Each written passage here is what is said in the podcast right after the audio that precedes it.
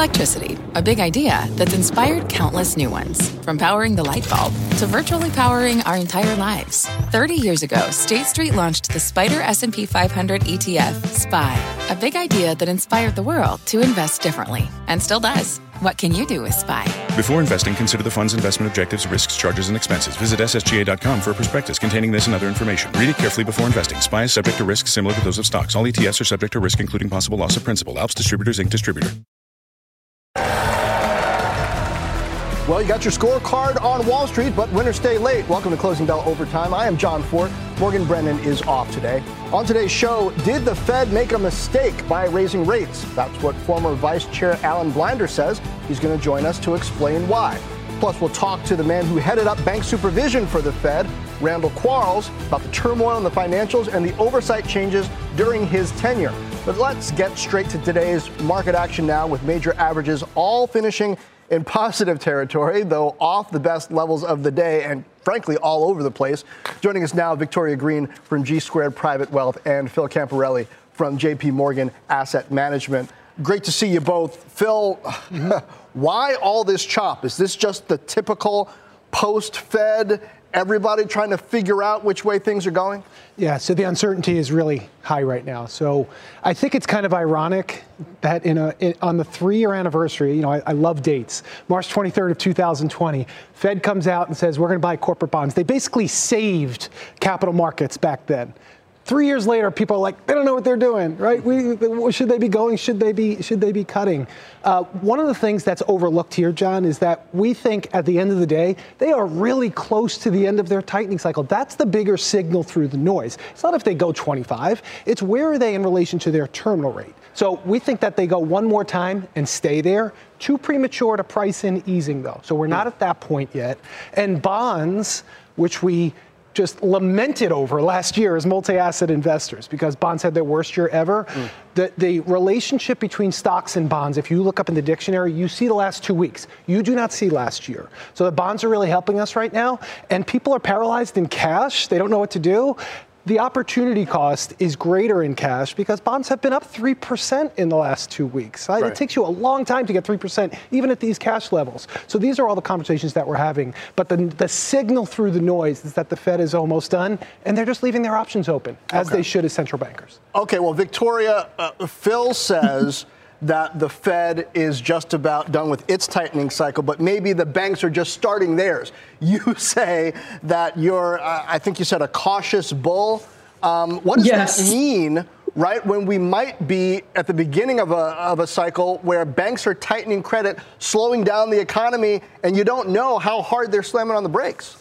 Yeah, I think it means you got to be ready to pull the ripcord and go a little bit more defensive if everything deteriorates. But for now, with the Fed looking to slow and pause, we are cautiously optimistic. We do need to see what plays out with the banking contagion right now. And I think there's a little bit of fear that there might be this second wave coming. Remember, even with Yellen changing her remarks today and coming out saying, yes, we're going to look and make sure depositors are secure, being a depositor of a bank and being an equity or a bondholder in the bank are two different things. So we are looking and saying, hey, there might be risks in some of these regional financials. There's maybe a reason they're selling off and the bond markets and spreads are blowing out on them. But we think the rest of the market remains attractive, especially growth and tech, that we think that'll run. They're going to get some support from the Fed. The Fed, we would agree that with Phil that it looks to pause. So we think we're cautiously optimistic. However, it does seem like we are going to end up in a little bit of a crash. I do not think a soft landing with what's happening with banks, with what's happening with tightening. I think that's going to end up with the wheels on the bus come falling off in the second half. What determines, Phil, whether that recession is brief or long and painful? Yeah, so the Fed left the options open yesterday, and they said additional firming may be needed. They took the number off of their tightening. What determines the recession is going to be how much does credit lending and the deterioration in credit lending lead to a increase in financial conditions. So that has yet to be determined. So how much GDP is coming off when we don't have that much GDP to spare, right? Because we're so close to zero in the back half of the year. So when it's harder to get a mortgage, when it's harder to get a credit card, when it's harder to get credit, when it's harder for small businesses to get that capital, how much does that that take off of GDP first? But second, the up in quality trade is still okay. So Apple doesn't need to tap into a regional bank, right? So there's an up in quality trade of companies with free cash flow that's really important in both stocks and bonds. Investment grade corporate credit, we have a record allocation there. 25% of our fund is in investment grade corporate bonds. Not the most glamorous trade in the world, but something to take advantage of high quality that makes a lot of sense right now. Okay, but Victoria, those high quality names, Apple, for example, pretty richly valued here. One could argue that it's already built in the idea that they're going to win. Where is their opportunity? What sort of out of position? What perhaps were investors betting against or thinking was going to lose that now, you know, you might take another look at? The one I really don't understand why it's selling off is Charles Schwab. Their CEO came out today saying we could have 100% run on deposits and we still don't have to sell securities. They're actually gaining money. They're having it come into their money market, which they make money on. They're more diversified than a regional bank. So the reason they're getting hit, to me, I don't really understand, because they have $100 million in liquidity. They came out today saying we don't have to sell that. We could lose all our deposits and we're still okay. Yet the stock very unfairly punished today. So for me, that's something I'm excited about. Names like this, what we think is a quality name. They have a great business model. They had success in growing their different lines of business, and they have very deep relationships. And to me, it's a confusing mismatch, and I'm not sure what the market's seeing here and why it's unfairly punishing Schwab. Okay, now, Phil, I think you were talking about bonds. Yes. This is probably a historic opportunity for some people to restructure their portfolio with fixed income. Aside from government bonds, what are some of the best ways to lock in these rates for longer term, even retirement benefit? Yeah, so there's two sides of the coin. I mentioned the investment grade corporate bond opportunity, John. That's the 5-year part of the curve that we find very attractive, where you can get between 100 and 150 basis points over treasuries. The other part to play protection is the longer end part. So we would be adding duration in the longer end part of the curve, not because we necessarily think rates are going to fall, John, but because we have equities on the other side. So if equities sell off because this shifts from inflation risk to growth risk, we have that longer duration in the back end of the curve that's just sitting there. And 3.5% is going on the 10-year is going to be a very, very attractive level, John, if the Fed is indeed forced to ease in the back half of this year. That old balanced portfolio. Let's do it. Back. Bill, Victoria, thank you. Thanks, John. All right, now CNBC senior markets commentator Mike Santoli joins us from the New York Stock Exchange with his market dashboard. Mike. John, great setup. Like when it works out this way. Phil mentioned it's a 3-year anniversary of the COVID crash market low, March 23rd of 2020. Here's what the S&P looks like from that date. Doesn't get much better in terms of liftoff out of a 35% drop in several weeks, which is what we had at that low. What is interesting, so we're about 76% since that point, all of it in the first year, right? What does that mean? It means for 2 years now, we've essentially on a net basis gone nowhere.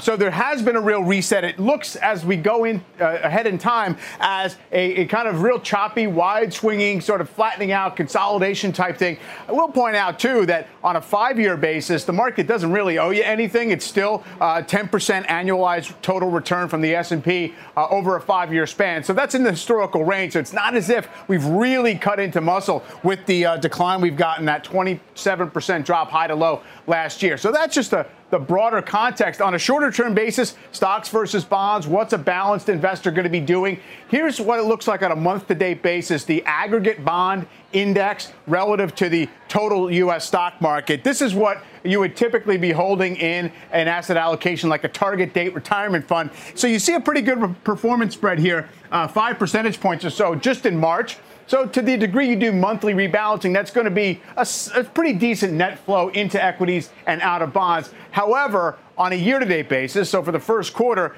these are very close in terms of their performance, so there's not really much of a swing. And I just want to point out that back in 2020, that March 23rd day, people felt like there was some significance to it because a week ahead of the end of the quarter is when a lot of those types of funds mechanically rebalance. It seemed like it might have given just a little bit more of a push to the upside, John. Mike, so you say we're back where we were in the major indices after that first year, right, post the COVID bottom. But after that first year, some individual names like, say, a Zoom or a Peloton were still sky high. So give me your sense of, within that sameness, some big things have changed. Those names are down. What's done so much better?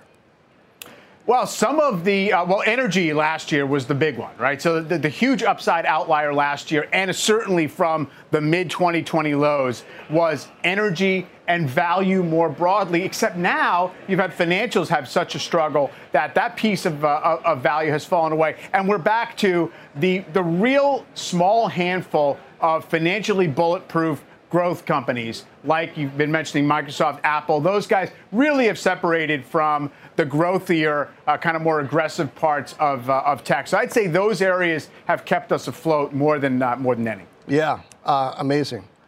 Mike Santoli, thank you. Maybe some airlines, too.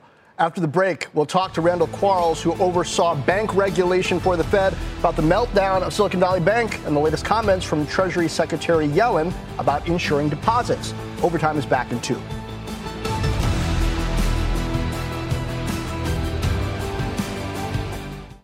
Edward Jones, who knows that just like life, financial planning isn't only about long-term goals. It's about the moments big and small along the way. And when it comes to achieving everyday financial goals, Edward Jones works hard to connect you with someone you can trust professionally and personally. That's why they created their free financial advisor matching tool to help you find a financial advisor in your community. When you take the quiz and get your matches, don't expect just a list of resumes. You'll also see each financial advisor's story and personal interests. And when it's time to meet for the first time, they'll focus on your story, asking questions to understand where you're headed and why. Because Edward Jones knows that at the end of the day, behind every financial goal is a life goal. And that's what really matters. To learn more and find your financial advisor partner, take the quiz at match.edwardjones.com.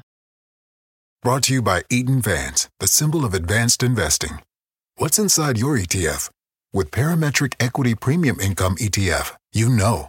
Inside you'll find institutional quality expertise from a specialized team with deep derivatives experience. Get to know what's inside PAPI, the symbol of alternative income, at eatonvance.com/CNBC. Before investing, prospective investors should carefully consider the investment objectives, risks, charges, and expenses. The current prospectus contains this and other information and is available at eatonvance.com.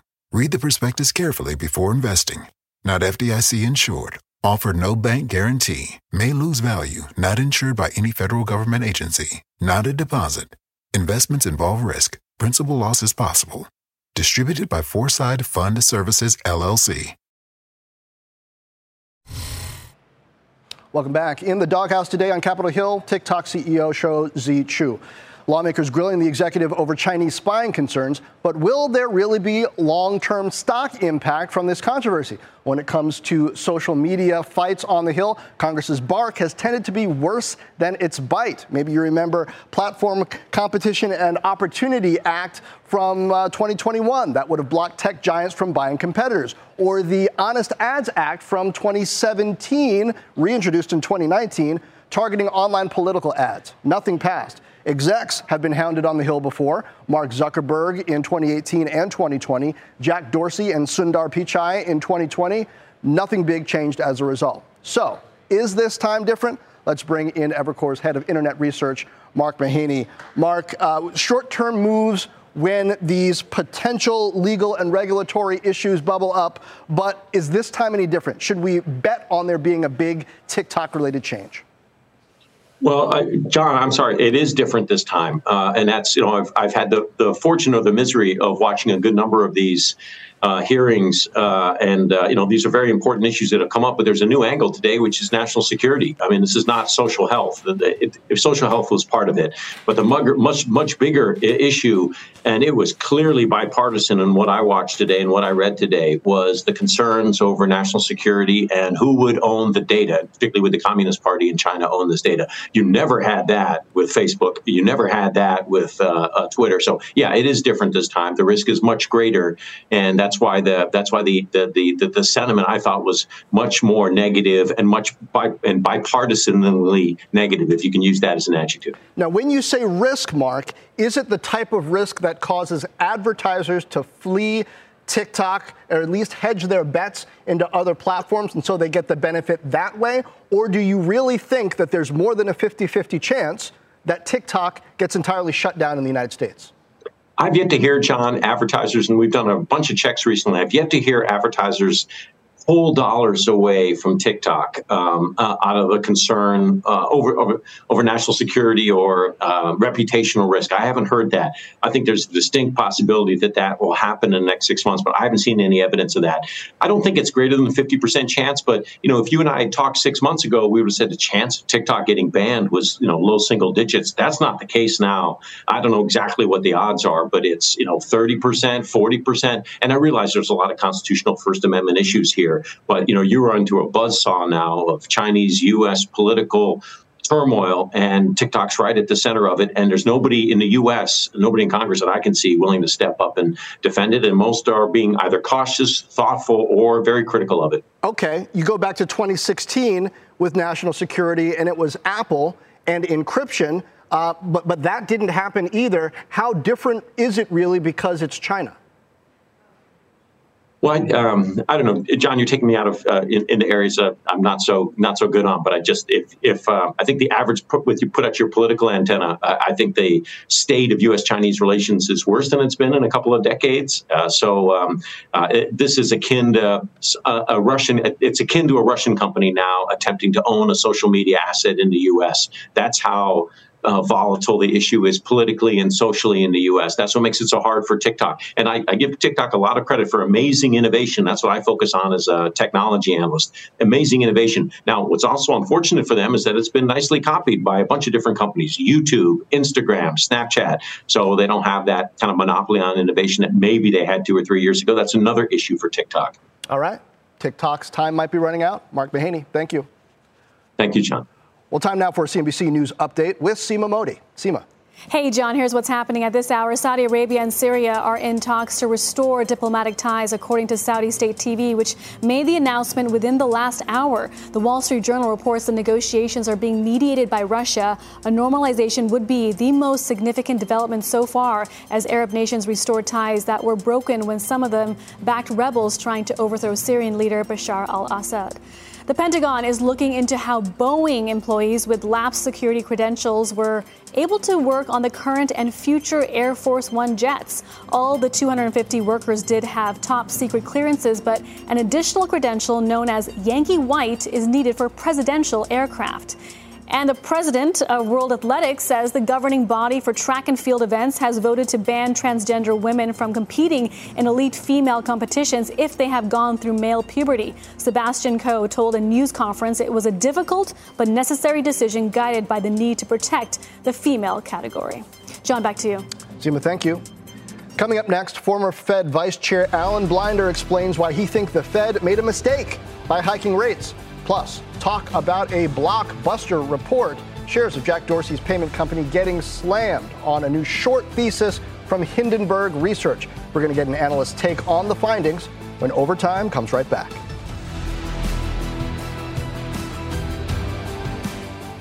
It's time to take your career to the next level. With over 150 graduate degree programs, the Catholic University of America, located in Washington, D.C., provides world-class academics with a student experience that educates the whole person, mind, body, and spirit. Whether your professional calling is in engineering, nursing, social work, or any of our other exceptional degree programs, encounter the best of everything that Catholic University has to offer and discover the best in yourself. Learn more today at catholic.edu/gradadmissions.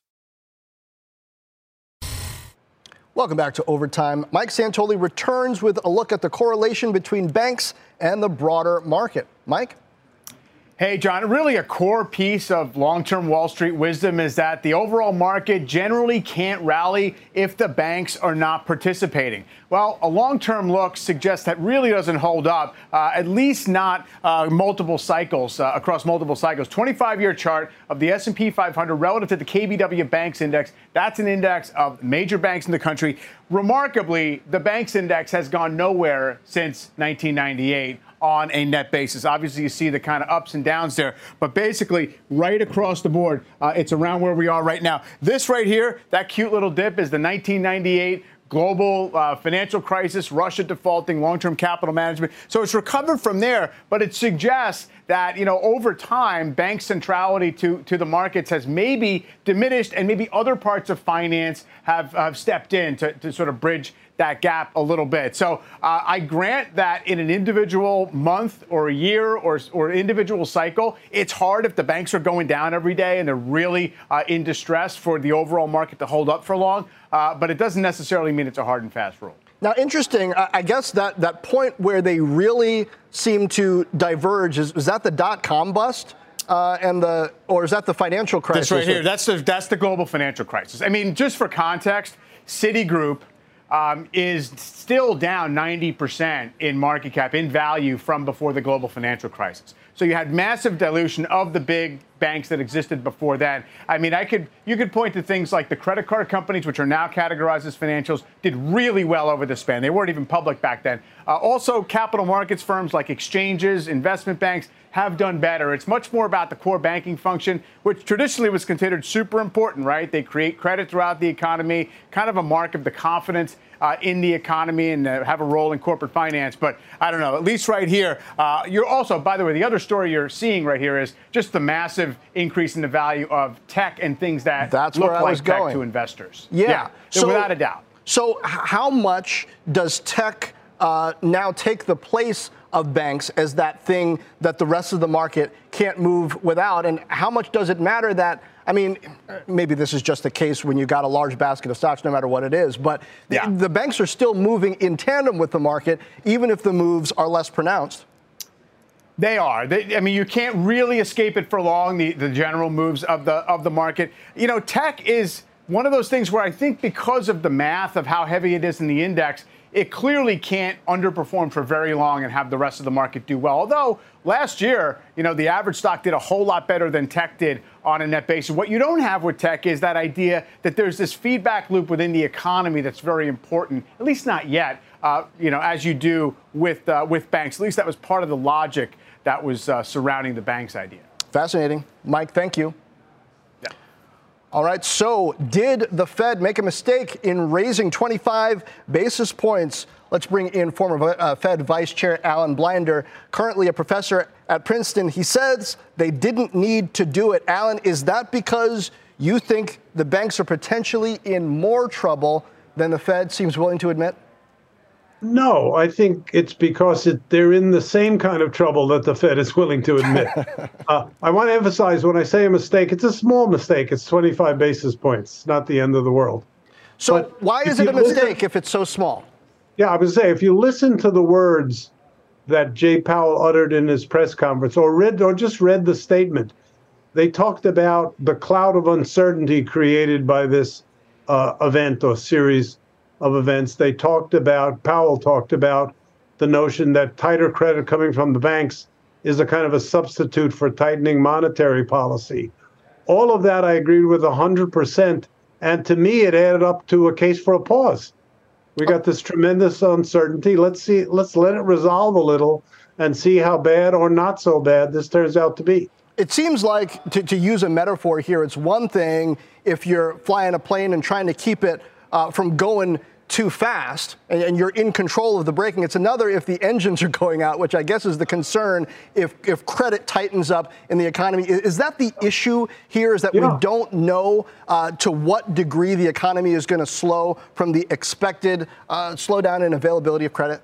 Exactly that. We know the direction. This is going to put a crimp into the credit granting mechanism. It could be a small crimp that you hardly notice. It could be a big crimp. We don't know the answer to that, and therefore we don't know how much of a slowdown this is going to cause, and that's the case for pausing.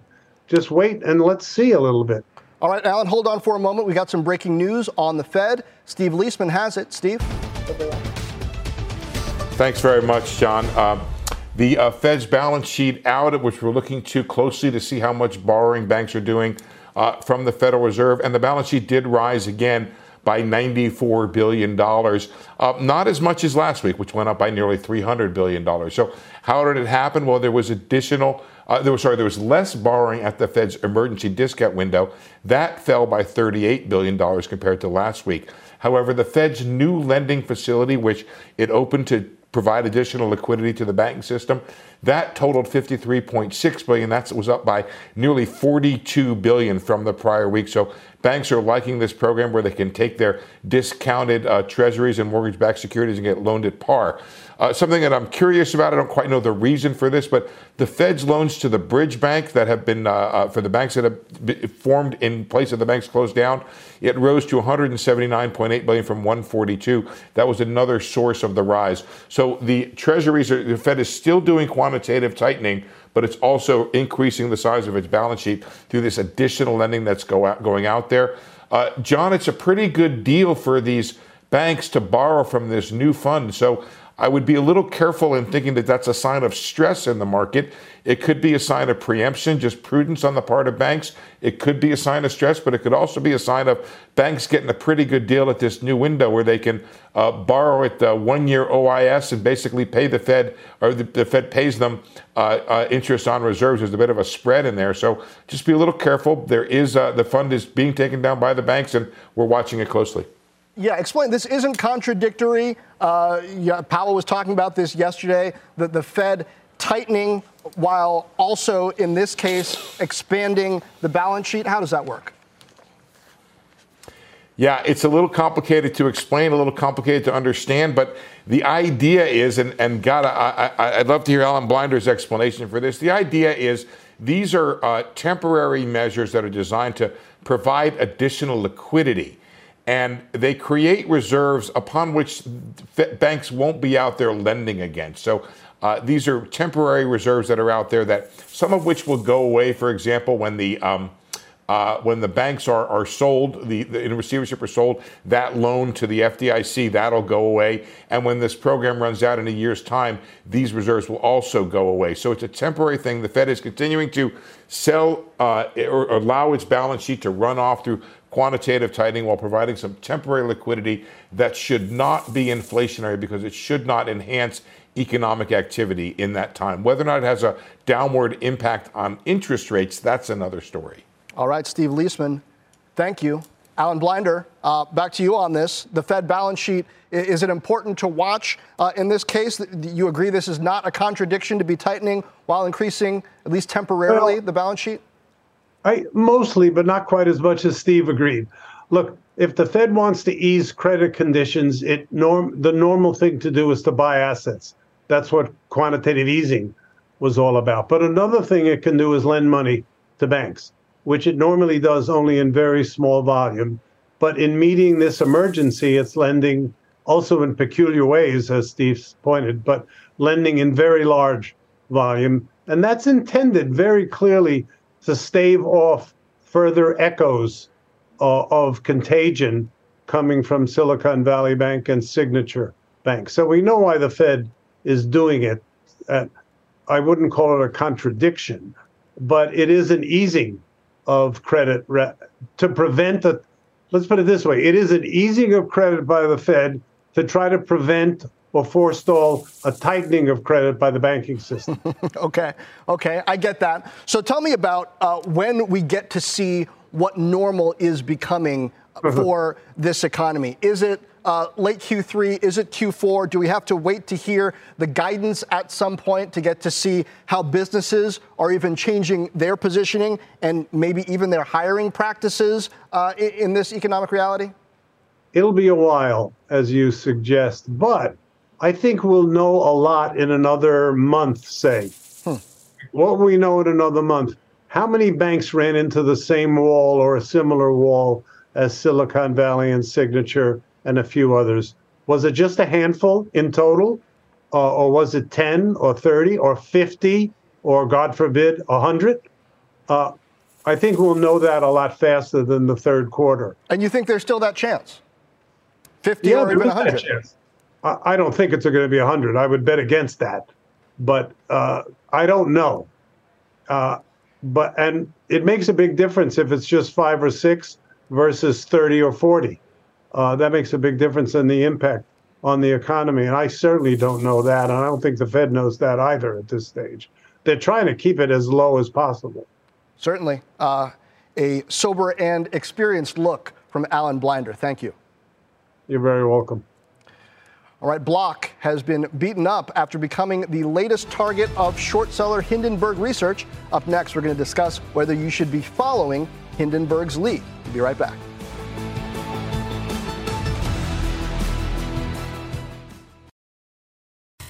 Welcome back to Overtime. Check out the move in shares of Block today, getting hit after a blistering report from short seller Hindenburg Research.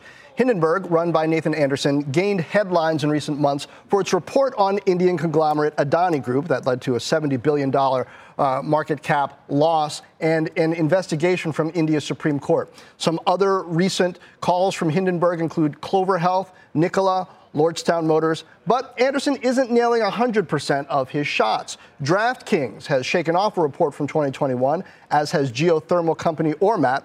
Hindenburg also took a short position in Twitter after Elon Musk announced his acquisition offer, betting the deal wouldn't close, although later went long after Twitter sued Musk for trying to back out. Joining us now on Block is SVB Moffett Nathanson's Lisa Ellis, who covers the company, and Herb Greenberg, editor at Empire Financial Research and a CNBC contributor. Great to see you both. Lisa, I'll start with you here. You still have a buy on Block. You think this is much ado about nothing. But if they are indeed facilitating, I don't know, money laundering, as this report seems to imply, might there not be some trouble for them? Look, we think the Hindenburg assertions are overstated and incomplete, largely backward looking. The reality is all of these P2P services, because they are cash-like in their nature, face an unusual amount of, they have to deal with a lot of bad actors, a lot of attempted fraud and scams. You know, there's been a whole look at Zelle, for example, for this exact type of challenge. And so I'm sure there's, some of that going on with Block, just like there is with all of the other players in the space. And they do their best to kind of stay ahead of all of the fraudsters. But the assertions in the report are wildly overstated. I mean, there's independent verification of the users of Block that match exactly the user numbers that they report. They're audited. There's a lot of other They are a money transmitter and have oversight by regulators as a money transmitter, which means they have to follow all of the KYC AML requirements that money transmitters do. This is not like social media where you can just sign up for a bunch of accounts. So there's many reasons why it's, it's not, look, I'm not suggesting that there would be none of this. There never is in anything payments related. There's always some bad actors and some bad activity, but it's in our view, just wildly overstated. But Herb, could this be a case? I mean, there's no direct parallel to Silicon Valley Bank here, but the nature of your customers, even if, a bank is a bank is a bank, can turn out to matter. How are we going to know? How does this look to you? How are we going to know if Block really has put itself, particularly with Cash App, in a tricky position? Well, look, Lisa knows a lot more about Block than I do. I know something about short sellers and something about Nate Anderson and Hindenburg. And what I can say is that, knowing Nate Anderson and the type of person he is and the team he has and the diligence they tend to do, is the key thing is you can't ignore what they're saying. It's going to be subject to interpretation. Lisa makes a very strong point from the bullish perspective as somebody who knows it. But I also think that from what I've seen reading the report, it's concerning. Okay. But again, that's as somebody who doesn't know Block. I look at that report and I say, boy, those are some interesting things. It'll be interesting to see if it leads to any interesting outcome.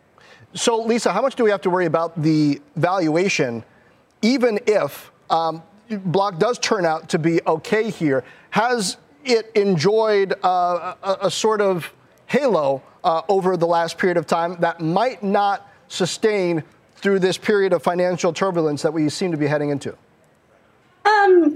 I mean, right now we would characterize Block's current valuation as sort of fairly valued. They're currently trading at an EV to EBITDA of about 30 times. That's on consensus forward numbers. That's very much in line with peers. It's actually below somebody like an Adyen. That's a pretty good comp, but in line with other sort of high growth software services companies. Hindenburg tries to compare them very directly to PayPal, which is an inappropriate comparison, given that PayPal is growing at less than half the rate of Block, is facing major leadership turmoil and a lot of competitive pressure from Apple Pay. It's sort of an odd for a firm, you know, honestly, that I feel like I kind of agree usually does. You know, it's just a, sort of an inappropriate and kind of loose valuation comparison. Also, a lot of the upside in Block is coming from factors that they don't even mention, like big cost program the management team has underway. They're expected to grow on their own numbers, you know, grow EBITDA in excess of 50% this year.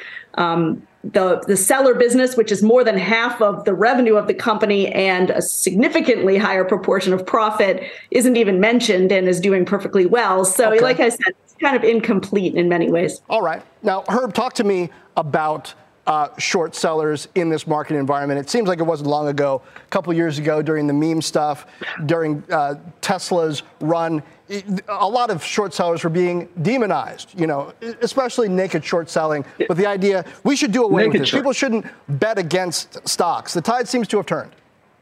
People always seem to want to go after the short sellers. Look, I co-ran a short research firm through that boom and got so fed up with it, I walked away because I couldn't take it anymore because short sellers were so vilified and any information they put out, even if it was correct, didn't matter. But as Jim Chanos was saying, you know, as it relates to fraud, it was the golden age of fraud. And there's more than fraud when it comes to short selling. There's also just, you know, business models and fundamentals and things that could cause stocks to have variations. And so for so long, the short sellers were vilified, and they still are. Look at Silicon Valley Bank. Look at the situation where you have David Sachs, a venture capitalist, coming out and saying the short sellers have caused the run on the bank, which is so far from the truth. It's the silliest. He has two tweets that are the silliest tweets I've ever seen, when you can basically lay out where short sellers have been warning people, which is often the case. Look, whether Hindenburg is right here, I don't know. I haven't done the research. I don't know the company. What I know is historically, it's not good to ignore what the short sellers are saying, because there's often something there. Not always. They can be right, and their timing can be off. Right. But you still need to pay attention. On the other hand, but in the market form, Herb, Lisa, thank you. We should note Block has put out a response to Hindenburg's report. They say we intend to work with the SEC and explore legal action against Hindenburg Research for the factually inaccurate and misleading report they shared about our Cash App business today. We're a highly regulated public company with regular disclosures and are confident in our products, reporting, compliance programs, and controls. We will not be distracted by typical short seller tactics. Up next, a pair of under-the-radar movers you might have missed today. Overtime, we'll be right back.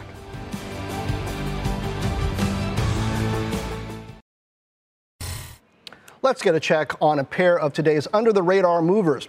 HashiCorp rallying after BTIG initiated the software company with a buy rating, saying it is well-positioned as the near-dominant player in the rapidly growing infrastructure as code market. We just had the CEO on Overtime 2 weeks ago. And Roblox under pressure after Morgan Stanley warned the metaverse game maker is facing increased competition from Epic Games' Fortnite.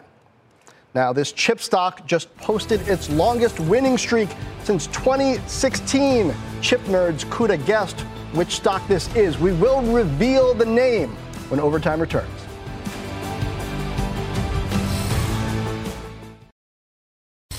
Welcome back. Chip stocks turning in a strong session today. Names like Micron, Marvell, and Lam Research were among the top performers in the NASDAQ 100. But the hottest of the hot, look at NVIDIA. Just posted its 9th day of gains in a row, the longest winning streak since 2016. The stock is pacing for its strongest quarterly gain since 2001, up more than 85%. Mike Santoli, you talked about NVIDIA yesterday in your dashboard. Quite a run.